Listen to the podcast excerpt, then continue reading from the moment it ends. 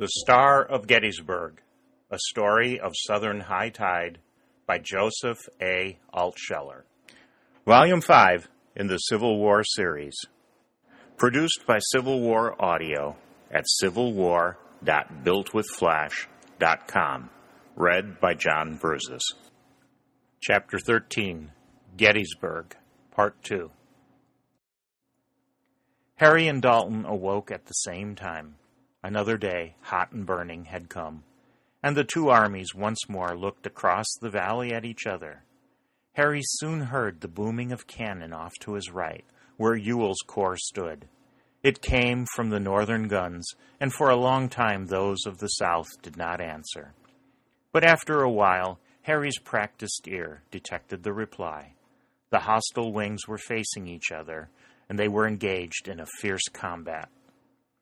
He saw the flash of the guns and the rising smoke, but the center of the Army of Northern Virginia and the other wing did not yet move. He looked questioningly at Dalton, and Dalton looked questioningly at him. They expected every instant that the combat would spread along the entire front, but it did not.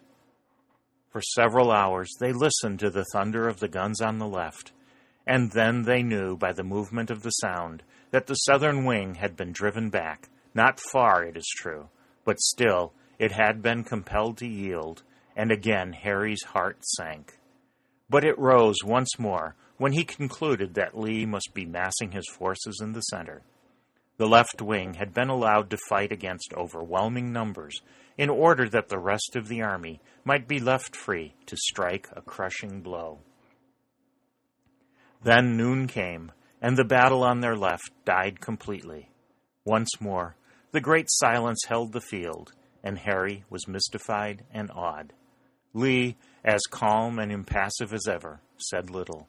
The ridges confronted one another, bristling with cannon, but the armies were motionless. The day was hotter than either of those that had gone before. The sun, huge and red, poised in the heavens, shot down fiery rays in millions. Harry gasped for breath, and when at last he spoke in the stillness, his voice sounded loud and harsh in his own ears. What does it mean, George? he said.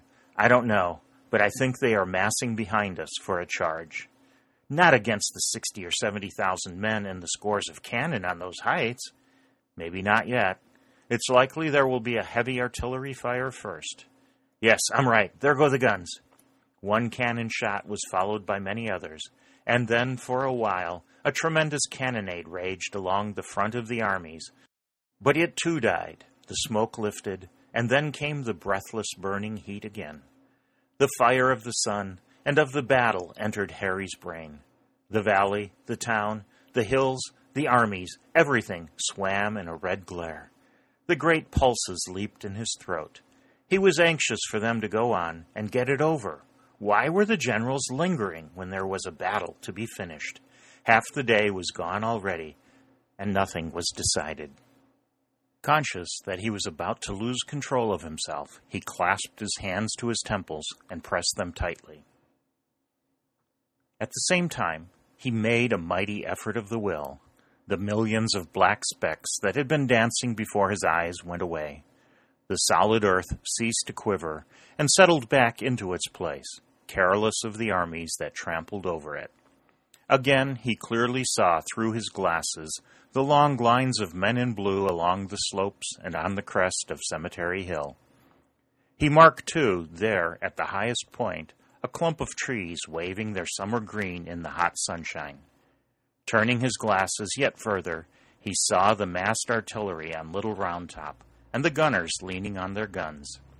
A house, set on fire purposely or by shells, was burning brightly, like some huge torch to light the way to death. You told me they were preparing for a charge, he said to Dalton. So they are, Harry. Pickett's men, who have not been here long, are forming up in the rear, but their advance will be preceded by a cannonade. You can see them wheeling guns into line. Lee, with Hill and Longstreet, had recently ridden along the lines followed by the older staff officers, and often shells and the bullets of sharpshooters had struck about them, but they remained unhurt. Now Lee stopped at one of his old points of observation. It was now about one o'clock in the afternoon, and as the last gun took its place, the whole artillery of the Southern Army opened with a fire so tremendous that Harry felt the earth trembling, and he was compelled to put his fingers in his ears lest he be deafened. A storm of metal flew across the valley toward the northern ranks, but the guns there did not reply yet. The Union troops lay close behind their entrenchments, and mostly the storm beat itself to pieces on the side of the hill. The smoke soon became so great that Harry could not tell, even with glasses, what was going on in the enemy's ranks, but he inferred from the fact that they were not yet replying that they were not suffering much.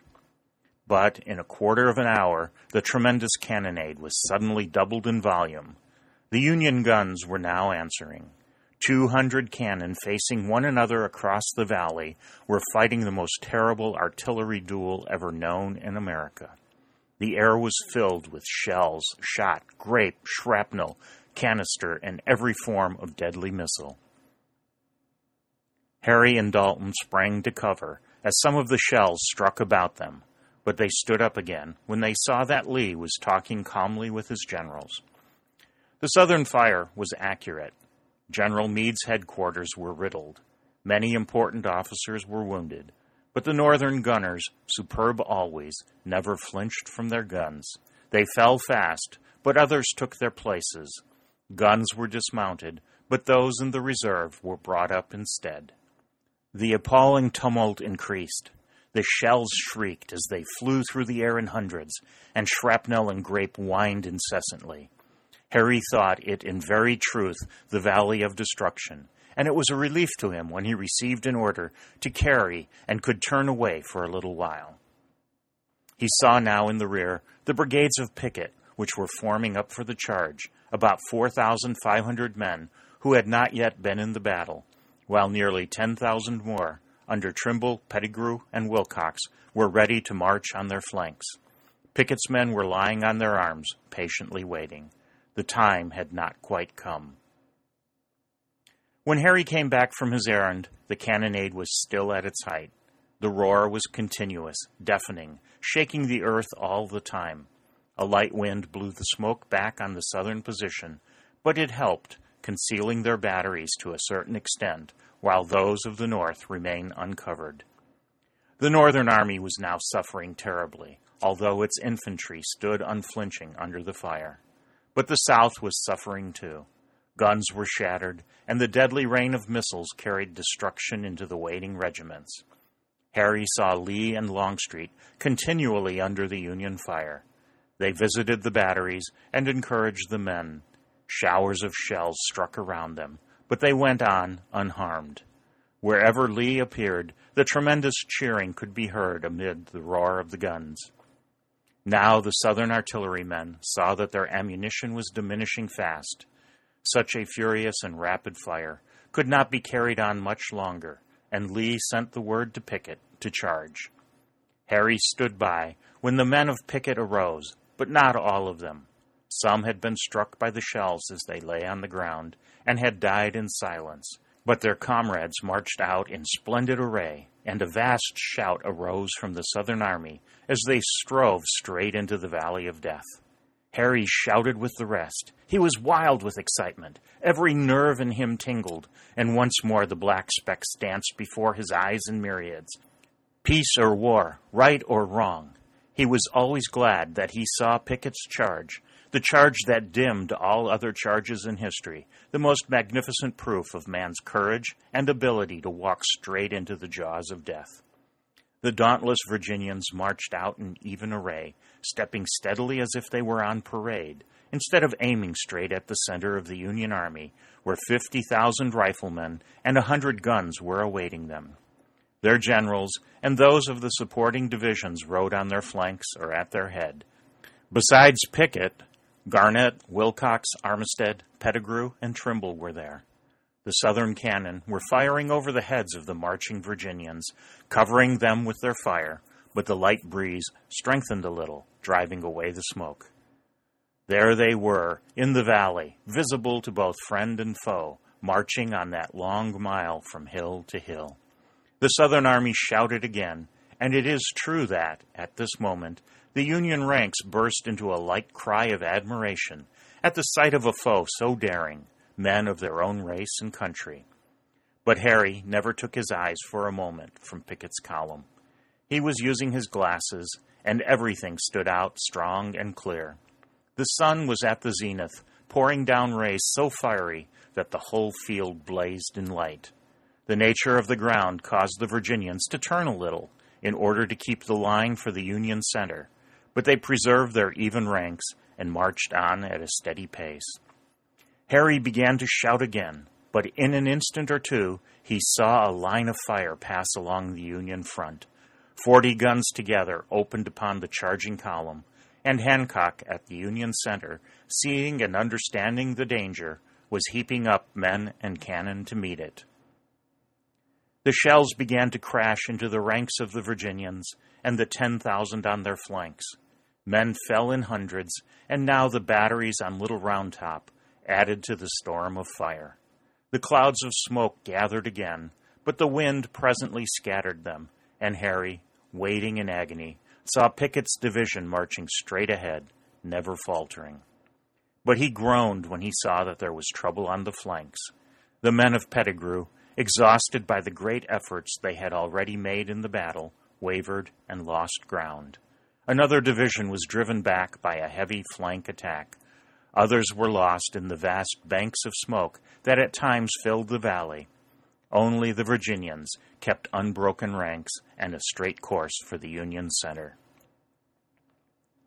Pickett paused a few moments at the burning house for the others to get in touch with him, but they could not do so, and he marched on, with Cemetery Hill now only 200 yards away. The covering fire of the Southern cannon had ceased long since. It would have been as dangerous now to friend as to foe. Harry, watching through his glasses, uttered another cry.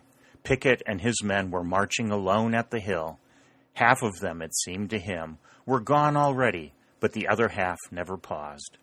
The fire of a hundred guns had been poured upon them as they advanced that deadly mile, but with ranks still even, they rushed straight at their mark, the Union center. Then Harry saw all the slopes and the crest of Cemetery Hill blaze with fire. The Virginians were near enough for rifles now, and the bullets came in sheets. Harry saw it, and he groaned aloud. He no longer had any hope for those brave men. The charge could not succeed. Yet he saw them rush into the Union ranks and disappear. A group in gray, still cleaving through the multitude, reappeared far up the slope, and then burst, a little band of a few dozen men, into the very heart of the Union center, the point to which they had been sent. A battle raged for a few minutes under the clump of trees where Hancock had stood directing. There Armistead, who had led them, his hat on the point of his sword, fell dead among the northern guns, and Cushing, his brave foe who commanded the battery, died beside him.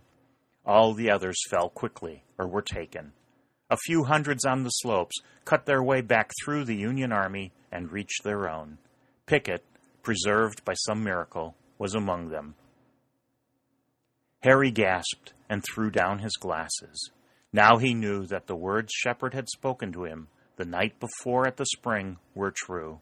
The Southern invasion had been rolled back forever. He looked at General Lee, who on foot had been watching the charge. The impenetrable mask was gone for a moment, and his face expressed deep emotion. Then the great soul reasserted itself, and mounting his horse, went forward to meet the fugitives and encourage them. He rode back and forth among them, and Harry heard him say once, All will come right in the end. We'll talk it over afterward. But meanwhile, every good man must rally. We want all good and true men just now. His manner was that of a father to his children, and, though they had failed, the spontaneous cheers again burst forth wherever he passed. The wounded, as they were carried to the rear, raised themselves up to see him, and their cheers were added to the others. Harry never forgot anything that he saw or heard then. Although the battle, in effect, was over, The Northern artillery, roaring and thundering triumphantly, was sending its shells across the valley and upon Seminary Ridge. But he did not think anything of them, even when they struck near him. It would be days before he could feel fear again. He heard Lee say to an officer who rode up and stated, between sobbing breaths, that his whole brigade was destroyed. Never mind, General. All this has been my fault. It is I who have lost this fight, and you must help me out of it in the best way you can. To another he said, This has been a sad day for us, a sad day, but we can't expect always to gain victories. Beholding such greatness of soul, Harry regained his own composure. He rejoined Dalton, and soon they saw the Southern army reform its lines and turn a bristling front to the enemy. The Northern cannon were still flashing and thundering, but the Northern army made no return attack. Gettysburg, in all respects the greatest battle ever fought on the American continent, was over, and 50,000 men had fallen. The sun set, and Harry at last sank on the ground, overpowered. The next day the two armies stood on their hills looking at each other, but neither cared to renew the battle after such frightful losses. That afternoon, a fearful storm of thunder, lightning, and rain burst over the field. It seemed to Harry an echo of the real battle of the day before. That night, Lee, having gathered up his wounded, his guns, and his wagons, began his retreat toward the south. His army had lost, but it was still in perfect order, willing, even anxious, to fight again. The wagons containing the wounded and the stores stretched for many miles, moving along in the rain, and the cavalry rode on their flanks to protect them. It was not until the next morning that Harry discovered anything of the Invincibles. In the dawn, he saw a covered wagon by the side of which rode an officer, much neater in appearance than the others. He knew at once that it was St. Clair, and he galloped forward with a joyous shout. Arthur! Arthur! he cried. St. Clair turned a pale face that lighted up at the sight of his friend. Thank God you're alive, Harry, he said as their hands clasped. Are you alone left? asked Harry. Look into the wagon, he said. Harry lifted a portion of the flap and, looking in, saw Colonel Leonidas Talbot and Lieutenant Colonel Hector St. Hilaire sitting on a roll of blankets facing each other. One had his right arm in a sling, and the other the left, but the chessmen rested on a board between them, and they were playing intently. They stopped a moment or two to give Harry a glad welcome. Then he let the flap drop back. They began at daylight, said St. Clair. Where's Happy? He's in the wagon, too. He's lying on some blankets behind them. Not hurt badly. He was nipped in the shoulder, but it doesn't amount to anything. What he wanted was sleep, and he's getting it. He told me not to wake him up again for a month. Well, Arthur, we lost. Yes, and I don't know just how it happened. But we're here, ready to fight them again whenever they come. So we are, Harry, and if they ever reach Richmond, it will be many a long day before they do it. I say so too. The great train toiled on through the mud, and the Army of Northern Virginia continued its slow march southward. This concludes the Star of Gettysburg.